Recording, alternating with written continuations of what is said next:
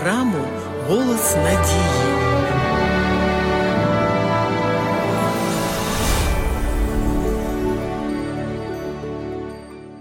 Мова сьогодні піде про прагнення людини до новизни. Спостерігаючи за дитиною, ви помітите, що нова іграшка залишається для неї новою біля десяти хвилин. Зараз взагалі у світі все швидко змінюється, і люди звикли до частих нових відчуттів. Культура новизни просто охопила світ. Вона допомагає туристичним компаніям багатіти. Незадоволені своїм життям, люди їдуть відпочивати в нові регіони. Втомлюючись від одних і тих же кольорів і фасонів, люди ломляться за новими пропозиціями моди. Новизна винаходів або знань може надати життю деяку тимчасову свіжість. Приємно думати, що ніхто інший не досягнув таких знань і не зробив таких відкриттів. Проте Екклезіаст безапеляційно заявляє, що було, те й буде, немає нічого нового.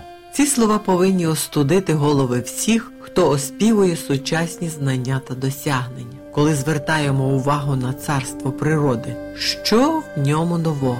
У четвертому розділі послання до євреїв написано, що Божі діяння були досконалими ще на початку світу. Ті ж небеса і земля, так само сходить сонце, і води так само роблять свій шлях.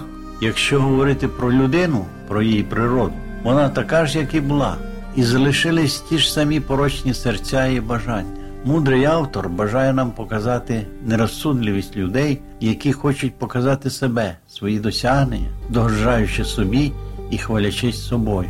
Взагалі, нам властиво втомлюватися від старого, від того, чим ми довго користувалися. Але якщо нове не приносить змін у наше життя, у наш характер, то ця новизна є фальшивою і суєтною. Навіщо нам це нове, якщо воно нас не змінює?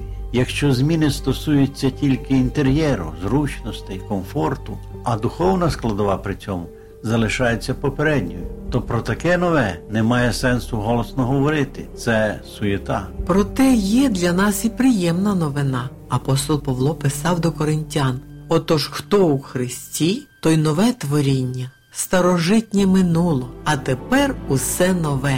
Ця новизна життя дається самим Богом. Вона примирює і змінює людину. У двадцять першому розділі книги Откровення читаємо Божу обітницю. «І побачив я нове небо і нову землю, бо перше небо і перша земля минулися. І я, Йоан, побачив святе місто Єрусалим, нове, що сходило від Бога з неба. І сказав, сидячий на престолі: ось утворюю все нове, слова ці істинні і вірні». На небі все нове, і на всю вічність нове і неповторне. У сорок восьмому псалмі звучить запрошення усьому всесвіту послухати важливу істину. Послухайте і зважте на це усі мешканці світу. Наша планета – це наочний посібник для усього всесвіту. Щось повинні засвоїти усі. Це допоможе визначитися у великій боротьбі, на чиєму боці стояти і кому віддати перевагу. Пам'ять про всі досягнення життя колись буде забутою. Все згасає. І те, що ще буде, теж забудеться. Те, що сьогодні важливо, через століття стане непотрібним. Ось такий цей світ. Однак нам потрібен інший світ з іншими можливостями, де завжди все нове, яке формує образ Божий у людині.